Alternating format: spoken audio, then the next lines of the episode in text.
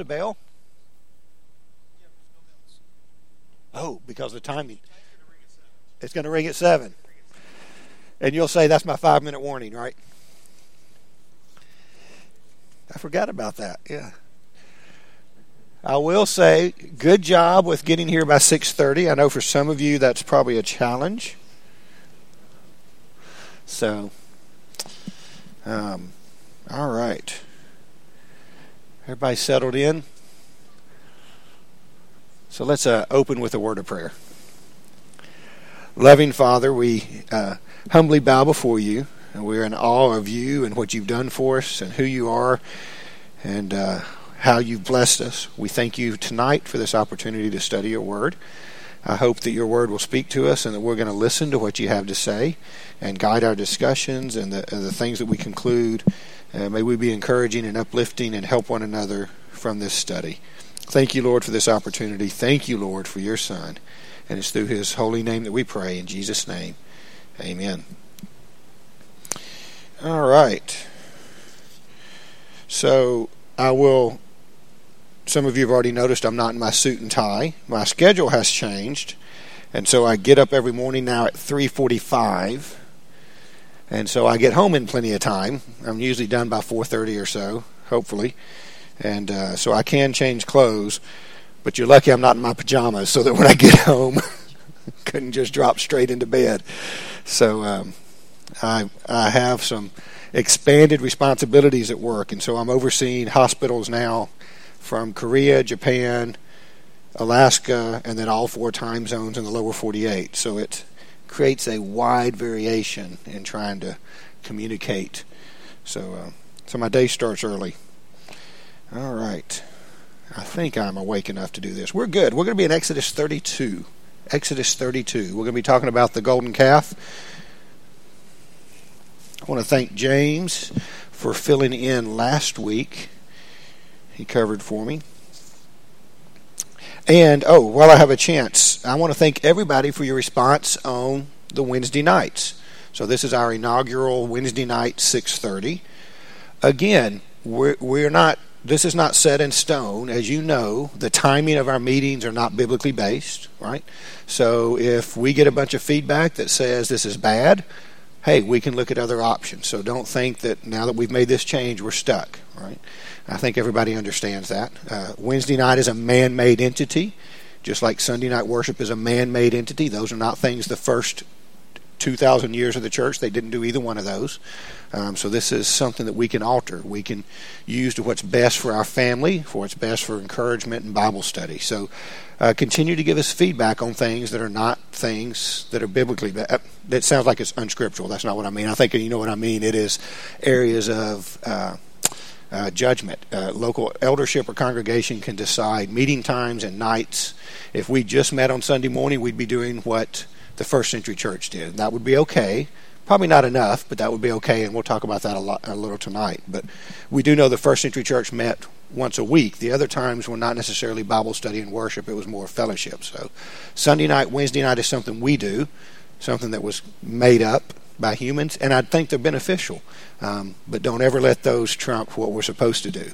These are things that are in addition to. So give us feedback about this 6:30 time on Wednesday nights, and if you've been one that shot out the door after classes, give us a chance. We made this change to try to get some of those families and some of those younger kids to stay. So give us a chance since we made this change. Stay for the Devo and be a part of it. Give us some time to fellowship. That's the purpose behind that. So. But thank you for everybody who gave us feedback.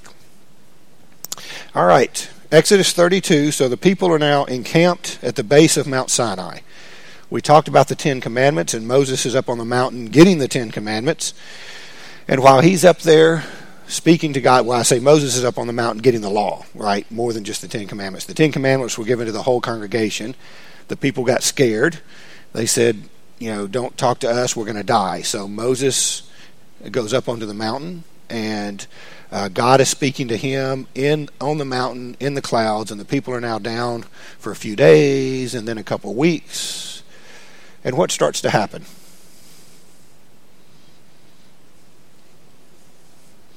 Yeah, where'd this Moses guy go? He disappeared. And look, it looks like a thunderstorm. Maybe he got struck by lightning. Right? You know, they start to they start to say, "Where's this Moses guy?" So what do they do? I mean, this is. I hate to say it, but sometimes I view the children of Israel. It's like this is fifth graders. I mean, if you put a bunch of fifth graders in a room, this is what they would do. And, and I'm going to talk tonight a little bit about maybe giving them a little more grace. But that's what I see. You know, this Moses guy's gone. And so we need a new leader. I mean, we is he a real? I mean, God has abandoned us. Moses has abandoned us. We got to come up with somebody to to lead us. So Moses kind of left his brother in charge, Aaron. Right? He was the actual mouthpiece.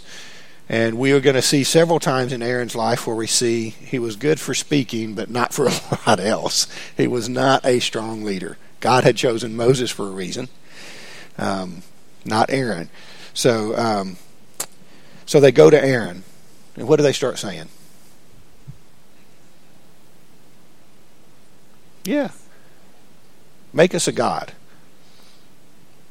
I mean, it, it you know, we want to see what we're going to worship. Doesn't that make sense? So before we get too upset with them, and somebody pointed this out a couple weeks ago, uh, we know what they're going to do is wrong. We know that. But what did they just come out of in Egypt? For the last 400 years, what had they been a part of? Yeah, slavery and idolatry. That's all that. Right. So this is one of those things where 100, 200, 300, 400 years of a bad environment, right? This is why we have to be careful what we allow in our lives. You start to just tolerate it. God just told them, yeah, but for 400 years we had these idols, and it made sense. And now you want me just to do away with that? I mean, for a couple of weeks we've done away with it, but. So they come to Aaron and say, uh, We want a God. And Aaron says, Give me all your gold all your jewelry, and he makes it into a golden calf. I have no idea. I've heard people say there's no way he made a solid gold calf because it would have weighed too much. But if you have a million people's gold and jewelry, that's pretty big. You could make a solid gold calf. Doesn't matter, right? Does it matter if it was plated? Does it matter if it was this big? Does it matter if it was the size of it? So if you go to Lipscomb University, they have a bi- they're the bison, and Harding University does as well. And they have a bison that's about seven feet long and four feet high, and it sits on a pedestal. And I remember thinking as a kid, the first time I saw it, well, that's an idol. Because I mean, I thought that's that's what they made a gold, painted gold, and it's now the golden calf. Well, it's not. That's not what it's there for. It's a mascot, but it could have been 20 feet. We don't know, but it doesn't matter, right? sometimes we get caught up in the details that don't matter. Um, so I want us to talk first about the children of Israel, and we've used this word a lot. They complained. And man, when we when when when the children of Israel complained, when do we see a good outcome from it? Yeah, every time it was a good out. Yeah, that's right. Think about that. And then think about what that means to us, right? Because, man, we are a people that like to complain. Yeah, about everything. So, um, I love my dad. I love my mom. They're the reason I'm a Christian. And my dad is a, a well meaning Christian for now going on 70 plus years. But I can remember as a child watching him, and you know what upset him the most about church? What he complained about the most? Was it the biblical teaching? Was it when someone fell away and didn't come back? You know what I heard about on a regular basis? The temperature in the auditorium, the length of the sermon, what songs were sung, and how they were sung, right? Things that didn't matter at all. Now, that doesn't mean you can't say it's 82 degrees, we need to turn the air on. I promise you, if it's 82 degrees, I've already said it to somebody, but you can say it to me as well, right? But it's one thing to say, hey, you know, that sermon was 82 minutes long, Tony, and we like a good sermon, but were we prepared for that? You know, nothing wrong with having that conversation. But every time we see the children of Israel complain, we see sin, right? I mean, let's face it, every time we see the children of Israel complain, we see sin man, what does that say about me and my complaints? When was the last time complaining turned out good in your life? I'm not talking about good because you got what you wanted, right? I'm talking about good because it was not sinful or good because it was the right thing to do. Now, again, if the elders do something unscriptural, if Tony preaches something unscriptural, if we have a dangerous situation, if we have something where people are leaving because of something, let's have those conversations. And so I'm not saying 100% of the time that saying something negative is a sin. But you have to ask yourself if you complain more than anything else, you've probably got a sin problem. If I ask the elders over the last 15 years, is this person come to you more because of good things or complaints? What would they say? If if I asked the preachers over the last 15 years, did this person come to you more for good things or complaints? What would they say? If I your friends, your family, are they more likely to be encouraging and uplifting or complaining? What would they say? Now, I'm not catching my wife's eyes right now because I don't want the guilt that comes from her looking at me. Okay? Remember, when I tell you, I tell you my mindset because that's the way I grew up. Okay? And so that's what I, I have to fight that in my mind, right? Because I'm sitting here sweating a little, thinking, why did we turn on the air? It's going to be more comfortable for me, right? I, I think, well, you know, we want we want worship to flow well. What what songs have we chosen? All of those things are appropriate to talk about, to consider. But when does complaining lead to a good outcome? Not very often. And in the children of Israel's example, I don't see that it ever did. Now,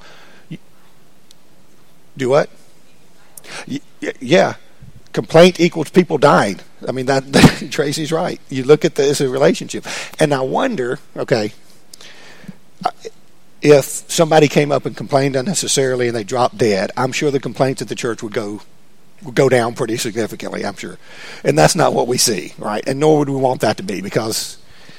I, I mean, you'd have had to. I would walk around with a defibrillator myself because I'd be worried about. Okay, um, but I do think there's a lesson to be learned and it's that complaining and bitterness is a problem in our society, and we don't want it to be a problem in our lives as Christians and certainly in our church. And it is very easy. Now, again, that doesn't mean you can't say there's a problem with something. Please, please understand that. But do you also say, Tony, you did a good job? You know, if I go to Tony and nine times out of ten I'm telling him what a good job, I'm encouraging him, and then one time I say, Did you know you misread that scripture? Or, hey, I think you said this you think he's going to take it differently? As a preacher, if I'm encouraging him 90, 95% of the time, and then one time I say, Oh, did you know that this happened? Or can we talk about that? You think he might. Whereas if I go to him and it's only to complain, you know what's going to happen? Because I can tell you, I was an elder for nine years somewhere else. You know what happened when you went to the elders just to complain? They don't listen. I hate to say that, but they don't listen. Oh, they should always listen. No, they're human. Okay? You don't believe me? Watch a two year old with their mama. Mama, mama, mama, mama, mama, mama, mama. Hey, did you know the call? Oh, what? Oh, I didn't even know they were standing there, right? Right? And I'm not saying God's going to do that, but at some point, God's going to say, I'm tired of it. You know? It almost cost the Israelites their entire nation a couple of times here. We're going to see it because the complaining led to something, right? It wasn't just the complaining, but it led to sin, which is what happens most of the time. Most of the time, not always. So I just want us to really think about and, and catch ourselves. Um, and this is speaking to me as much as it is anybody, so I don't want to hear it on the way home. Not that anybody would do that, but um, all right. So, um, oh, here's the other thing. Look at how quickly they give up their gold. What did they do to earn this gold? Yeah, they, they stole it, yeah, but they got it. They did nothing to earn it. So they, it had no value to them. Yeah. Boy, that's a lesson to be learned, isn't it? Now, we haven't done anything to earn our salvation, and I hope we view that as valuable. But in our lives, we need to be careful, particularly with our kids. And that's something that parents learn the hard way. When you're, if you've set your kids up for success and they didn't have to work for it, your kids are probably not going to be successful, right? I mean, that's that's a pretty normal thing. Um, I read somewhere, I won't. I, you probably know who it is, but there's a singer who's sort of an actor, and he actually invested well. He was one of the first investors in Facebook before it went public, and so he made about 800 million when Facebook went public. Over the he's made over a billion, and they were talking about you know, what are you going to do with that? You know, this is generational wealth. And he said, not for my family, it's not. I'm not giving my kids $800 million. Not if I want my kids to be decent people. He said they'll each get, two or three, which is a lot, but, and that's it. Everything else is going to charity. Oh, I can't believe you do that to your kids. He's like, I can't believe you do that to your kids. Yeah, so uh, there is some value there in they didn't earn this gold, and they sure gave it up pretty quickly. Oh, what? Yeah, you want our gold? It wasn't mine. It was my neighbor's back in Egypt, and I've had it for 30 days, and now I'm giving it up. So, so they create this golden calf, and they say it represents God, and they even get to the point to where they're worshiping it. And Aaron announces it. Look, here's your God. And of course, God and Moses are busy, so God doesn't notice this. Hmm?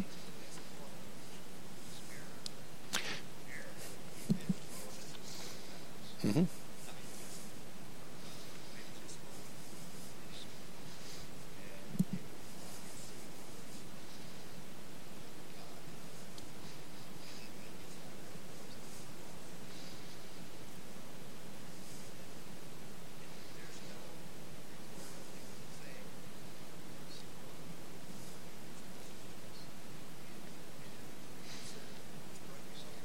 Mm-hmm.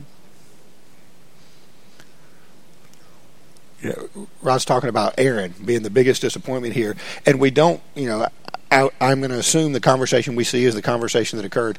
There was no pushback, there was no question in it, there was no, oh wait a minute, and Aaron is not just someone who saw what happened. Aaron spoke it to Pharaoh. You know, Moses didn't speak to Pharaoh most of the time. Aaron was his mouthpiece. So Aaron is the one who's speaking to the people most of the time. He was speaking to Pharaoh. He stood next to Moses when this occurred. Other than Moses, there was no one else. No one else who who saw and participated in what happened to the extent that Aaron did. And you're right. As soon as the majority came to him, as soon as the crowd started speaking, he caved. And again, I've got that as one of my points. Look at how easy, we're going to talk about this if we get to the story of the spies. Look at how easy it was for the crowd to get everybody behind him really quickly. Aaron, the, the second most powerful man in the Israelites, which would mean in the world because God's by their side, he caves. We want a God. Okay, bring me your gold. Here's your God. No resistance at all. That's the power, though, of uh, that's the power of the mob. That's the power of the vocal majority. Mm-hmm. It really is. Mm-hmm.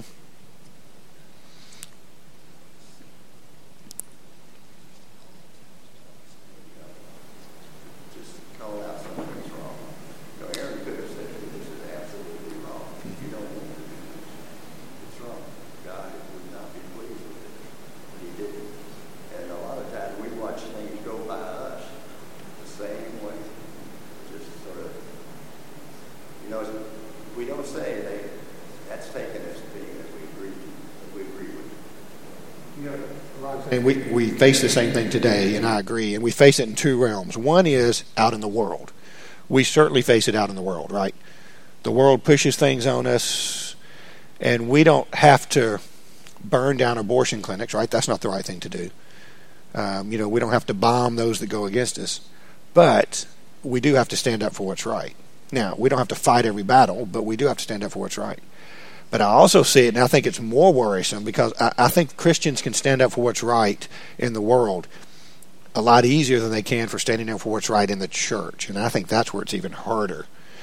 Um, every church that goes to apostasy, that ends up where they're not supposed to be, starts with the minority.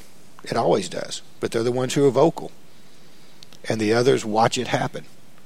Very few churches started down a pathway and thought, I hope one day that we're completely away from where we are now, that we have a completely different type of worship that doesn't resemble what we do now, that we have different leaders that don't resemble, that we're having to scramble to even try to any way to justify what we're doing, that we have people le- leaving, that we're splitting. Very few churches say that. But you get a few that push, and within the church, we don't want to question, we don't want to stop. Now, that doesn't mean we're fighting, but it is always okay to start with this, isn't it? It's always okay to say, well, wait a minute. What does this say?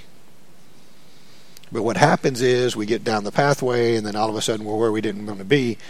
I bet Aaron regretted what he did. And I bet he regretted what he did before he had to drink the water. The other thing, we'll, and I'll jump to it now. You know, you have a golden calf. You made the golden calf. The people are worshiping it. Moses walks up. Aaron, what happened? I mean, you're busted, right? I mean, there's no way around it. So you might as well tell the truth. And so what does he do? He lied and just lied. Yeah. We were sitting there, and this earring jumped off my ear and hit the gold, and yeah. So uh, you'll probably never meet my youngest brother, so I can tell this story on him.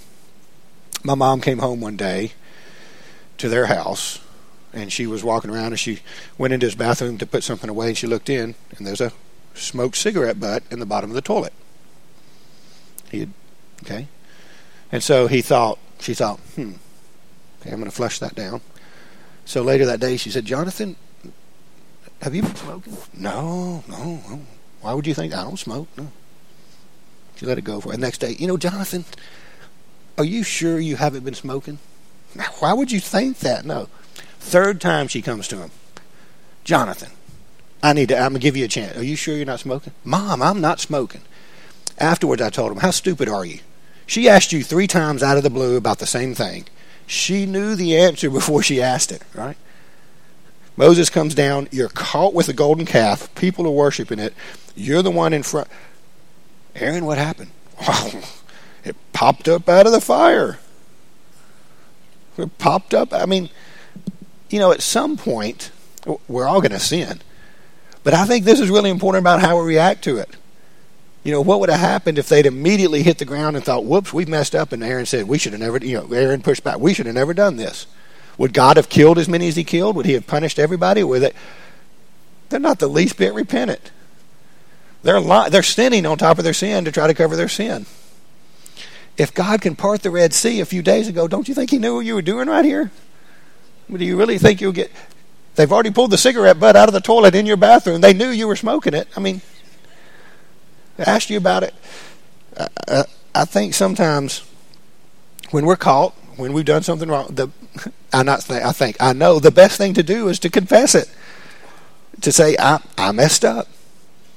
I think there's a whole different way in how we're going to be treated and how God's going to view that when we think about it. So they do get caught. Aaron does kind of mess up. And um, God's ready. God's ready to kill every one of them. At this point, God has decided, I should not have brought them out of Egypt. I'm going to kill them all. Moses, we're going to start through you.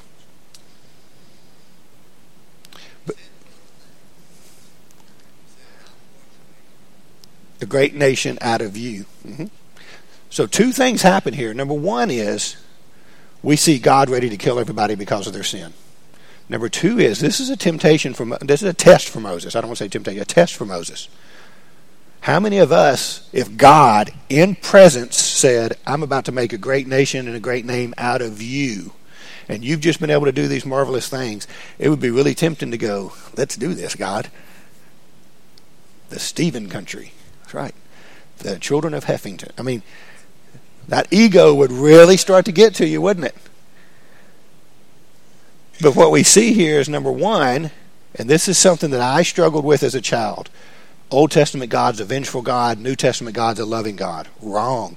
Wrong, wrong, wrong. That is a bad teaching. We have taught that for years, and that is not what the Bible says. We see more examples of God's grace in the Old Testament, individual examples, than we do in the New Testament.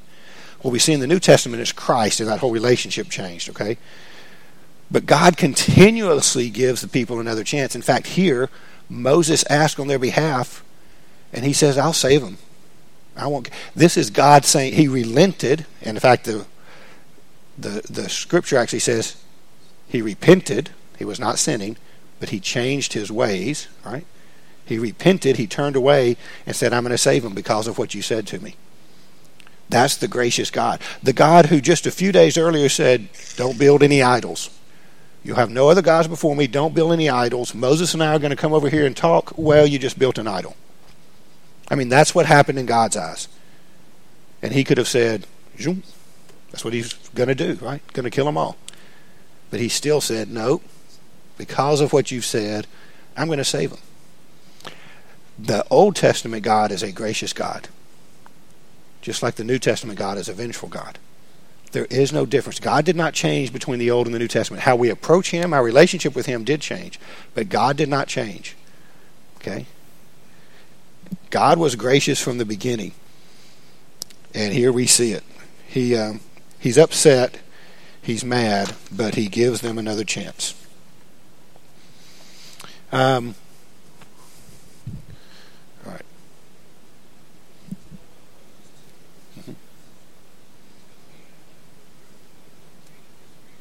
Oh yeah.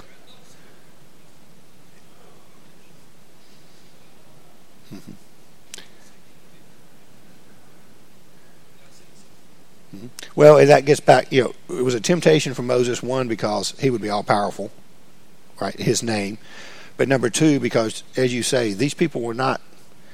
Moses is not out there, twi- you know, skipping around with these people having a lot of fun, right?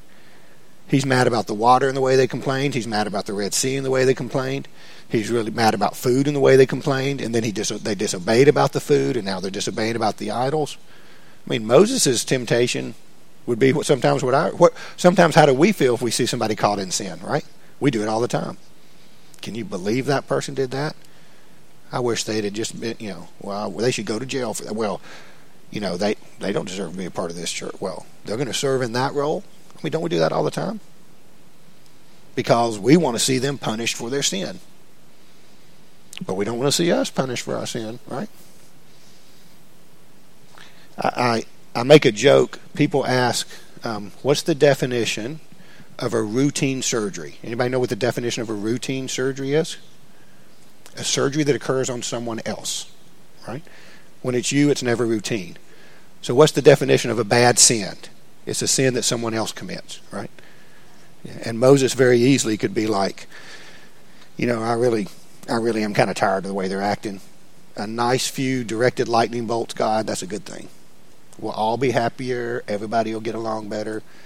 And that may have been what he was thinking. But gets back to what Ron said and what Russ said. That test of Moses was he wasn't going to do it for his ego, and he wasn't in it to get revenge on these stinking people he's trying to lead around. He loved them, he cared for them, and he wanted them to be saved. So in Exodus 32:11, he does intervene, and it says the Lord relented from the disaster that he had spoken on bringing to his people. He changed his mind. He turned away. Um, so that the people weren't killed. Um, now, there is a punishment. So we do have a lesson here. There's always someone. Don't ignore it. Yeah. Tracy, aren't you the one that sets the schedule, Tracy? Yeah. So, as a reminder, we haven't changed the bell schedule yet. So, I have an hour left, right? 82 minutes. Perfect. I'm good with that. I'm going to set my timer there is there is a punishment. Someone always pays a price for sin.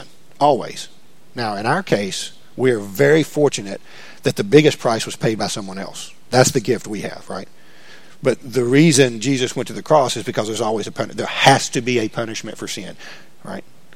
In this case, God still punishes the people. He still wants them to learn a lesson. He still wants them to understand the cost of sin. He still wants them to understand the cost of disobedience. So 3,000 people are killed that day. And then a plague strikes the entire nation. And then they have to drink the water that's got gold in it. Again, ignore it. Oh, you know what else that means, though? We won't get a 715 bill. So I give somebody permission. Who can I trust? Emily. I know Emily doesn't mind telling me things. 715, make sure we're winding down. So. Oh, and then we need to make sure somebody goes to the classes and does that for them too. There you go, perfect. So, all right. So there is a punishment here. There is a punishment for the sin that they've committed. Um, all right, so let's go through a couple more lessons. So, what do you learn from the, the from this story of the golden calf? Give me something you've learned from this story. That we may we may have talked about it, we may not have. Anything? Okay, habits die hard. This is why we need to be really careful about who we put around us, what we let influence us, and what we're into. Idolatry was what they creeped back into their life very quickly because for four centuries, that's what they'd been a part of. And if we if we let things into our lives, if we leave things in our lives, if we let things around us all the time, it is going to be very easy for that to have an influence on us. Because that's what happened to them. That's a good one. What else? Tony? Mm-hmm. Um, they said this is of God. They just got So Tony, Tony was saying it's important to reflect and not forget, and I have written down to remember and not forget. That's what I've written down. And how easy that happens, okay? This is why, this is one of the reasons, this is one of many reasons why, if you're not regularly among believers, if you're not regularly in worship, if you're not regularly taking the Lord's Supper, you're going to be weaker as a Christian, period. Because we are human, and it is easy from day to day to let things get us down, from day to day to forget what's going on. Have you ever forgotten to do something the same day that you were told to do it? Yes. Every one of us have, right? Imagine two days, five days, a week, two weeks, three weeks. So when you go a couple of weeks without being among believers or a couple of weeks without reflecting upon what God did on the cross, it is going to affect your life. We forget very quickly and very easily. And God knows that. Why is it we see them cross the Jordan, they put up a reminder, right? They, there's times where God's, you know, what does he t- say to Gideon? Now let's stop and let's make this reminder. Right? Why does he have the Sabbath day? Why does he institute the Passover feast? Why does he institute the Lord's Supper? Because if we're going periods of time without reflecting on what we need to reflect upon or without being around the people we need to be around, it will have an effect on us. And if you're not regularly, regularly worshiping, regularly partaking of the Lord's Supper, regularly in His Word, regularly in prayer, it will have an effect on us. It, it will. We are human, and there's no other way to do it, right? I use the illustration all the time. Do you think Tom Brady, you pick whatever quarterback you want, you think the last pass is thrown in the Super Bowl and he doesn't pick a football up to opening day the next year? No. Right? That would be crazy. Yes, he he also does it more than once a week. Yeah. Uh huh. Yes. That's exactly right. And and be in God's Word more than once a week and be in prayer. I mean, really, Imagine that. I'll say, okay, I, I'm going to I'm going to invest a million dollars and I hope it's going to do well. What I'm going to do is put it somewhere and not even look at it, not even think about it, right? I want to be a football player and I'm going to lift weights once a week for a few minutes, right? I want to go to medical school, so what I'm going to do is once a week I'm going to open a book and oh, oh, oh, there is a body. Oh, that's the arm, that's the leg. Okay, I got it. Yep, ready to go to medical school, Scott.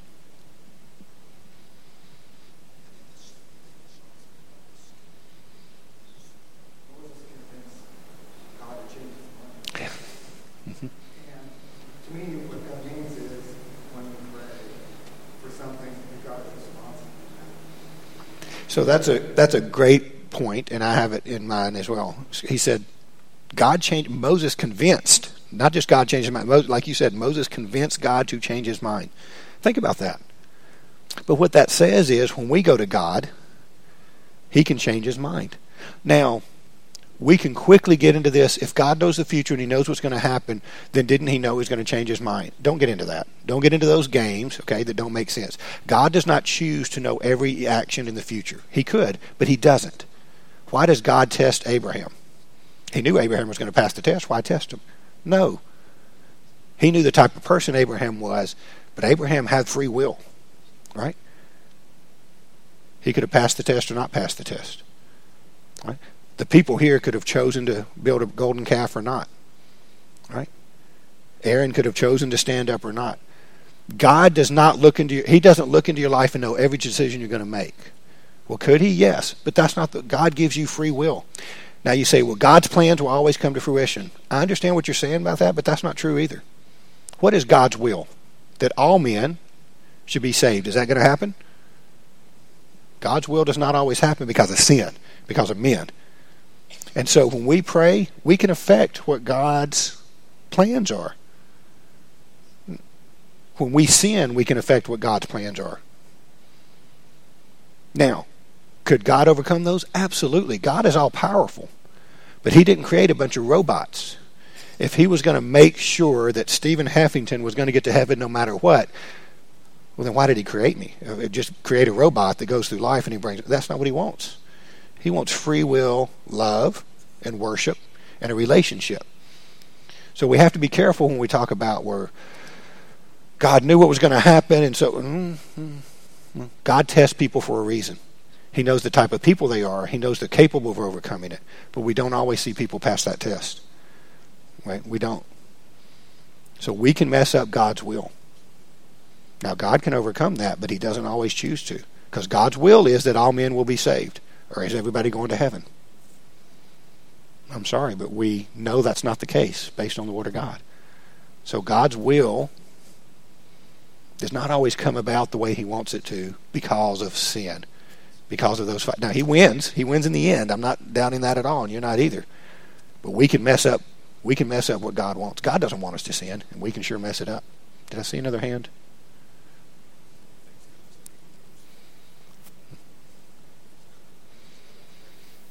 Mm-hmm.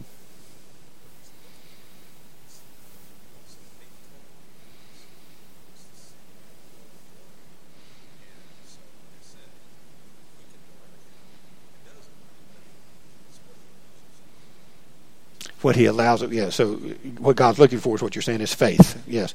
He's a, he's he's not someone that puts everybody exactly where he wants them in a play, right? He, he's looking for faith. He's looking for people to do His will. Now, can God cause the sun to pause in the middle? Yes. Can God cause the Red Sea to part? Can He cause people to do things? Yeah. He walked. Peter walked on the water, right? God can cause anything He wants. He is all powerful, but He chooses to allow free will which means he chooses to not look at every move in the future. So I've said this before, and some people get upset. I do not believe when I was born that God had Emily and I on a pathway to where we were going to get married. Now, that might have been his intent, but I think what God wanted me to do was try to find a Christian wife, and we wanted a woman to do is try to find a Christian husband. And then once we found each other, he wanted us to be Christians.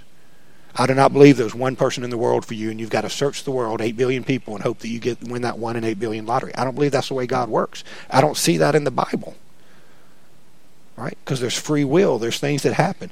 God couldn't determine whether Emily was going to be sidetracked by sin in her life, sin in someone else's life, sin in my life.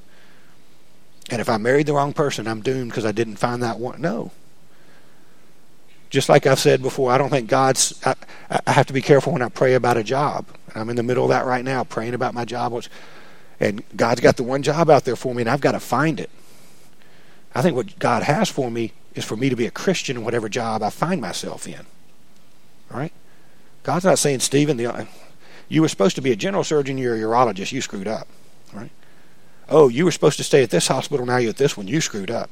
I might have screwed up, but I, that's not the way God works. He doesn't have one pathway in life, and if you deviate from that, that's not what God does. He doesn't have a single pathway for you to go in life, and that's not. He wants you to be faithful. He wants you to be a Christian. Right? And we're going to make mistakes, and other people are going to make mistakes, and life happens, and the world is turning. God is not up there. Ooh, let me turn that light red so nobody hits you. That's not the way God works. At least that's not what I see in the Bible. That's not what I see in my life. That's not what I see in other people's lives. God can certainly intervene, and we see where somebody's intervention, Scott right here, saved a million lives, right? Moses' intervention saved, well, million and a half, two million, we don't know, lives. God does intervene. He does answer prayers, right? When we go to Him, that's the same. Moses is speaking to God, and we're speaking to God, right? So we can have that power. But we also see where God divorces the Israelites later, right? We also see where God abandons them, right? We see where they die in battle because of mistakes they made, and that wasn't God's intention. So um, I, I, I like the fact that I can go to the God of the universe and intervene. Not the same way Moses did. Moses was, for lack of a better term, face to face. Not exactly, but he's speaking with them. But yeah, God intervened. He changed his mind because of Moses. So, um, I think that's all I had. Any other? Yes.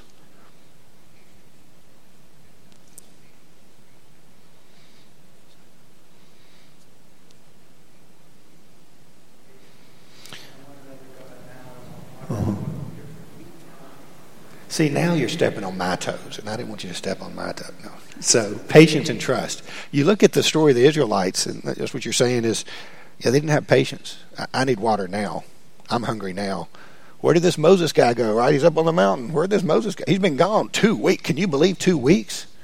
That's a lifetime, right? But no trust that God is doing what the God who just parted the Red Sea and just gave us manna and gave us water. He's doing up there in those clouds what he said. You know, give him time. No patience and trust, right? They attack when they weren't supposed to later in the story, and people die because they didn't do what they were supposed to. We have another issue we talked about the second time with water, and that cost Moses going into the promised land, but the people as well because of that sin. They don't trust that God's going to do what he said he was going to do. And even if they do, they say, God, I want you to do it right now. Um, I've said before, I prayed for patience, and God gave me Jessica, my oldest daughter. And so I do not pray for patience anymore. I love my daughter. Um, but we have learned patience from her, right? And not where we need to be. Um, but that, I'm sure God thinks the same thing. You know, it's you, you've prayed for this, and you gave me a day, a month, a year. I've got other plans, right? Give me time, or maybe, thank you. Give me time, or maybe that's not the answer. But that is a good point. Patience and trust. The Israelites were not the most patient of people. Unlike us, when we are so patient with everything that happens. Okay. No, no, that's good.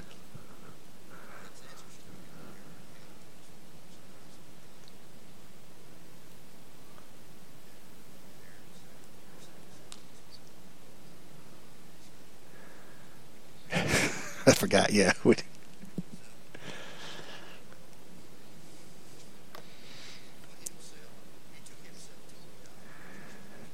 Mm-hmm. You know, that's right. I did say he he lied. You know, the the golden calf just sprang up. But you're right. the first thing he said is, "Was these people, these wicked people? You knew they were wicked. What'd you expect from these wicked people? I mean, they're worshiping an idol now. They're wicked people, right? Yeah. I didn't eat of the apple. My wife gave it to me. Yeah. Right. And I think had Mo, had Aaron had a wife there, he probably would have blamed it on her first before we went to. Mo, but you're right. Yeah, it was immediately took himself out of the picture to blame it on someone else. Gotcha. Thank you. Appreciate it.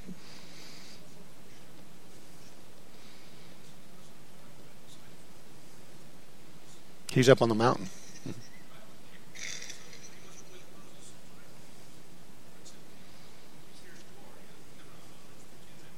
Mm-hmm. Yeah. Yeah, Joshua was up part of the way up the mountain. I guess this might be the right way to put that. Um, yeah, he said there's war in the camp. So, and this is probably Joshua was chosen for a reason. We see that. You know, why didn't Aaron go up? Probably because Aaron wasn't the right person to go up. Joshua was, and we see that as Ron pointed out. He's a real class class act when he's confronted on it. Well, these are wicked people, and the calf just sprang up out of the fire. What'd you expect? All right. Um, that we're winding down, so now's a good stopping point. We're going to talk about the spies, Numbers 13, next week. Uh, that's where we'll go with that. Um, but we're two minutes, a minute or two, so good stopping point there, and we'll have a Devo here in just a minute. Good, good comments tonight. Thank you, everybody.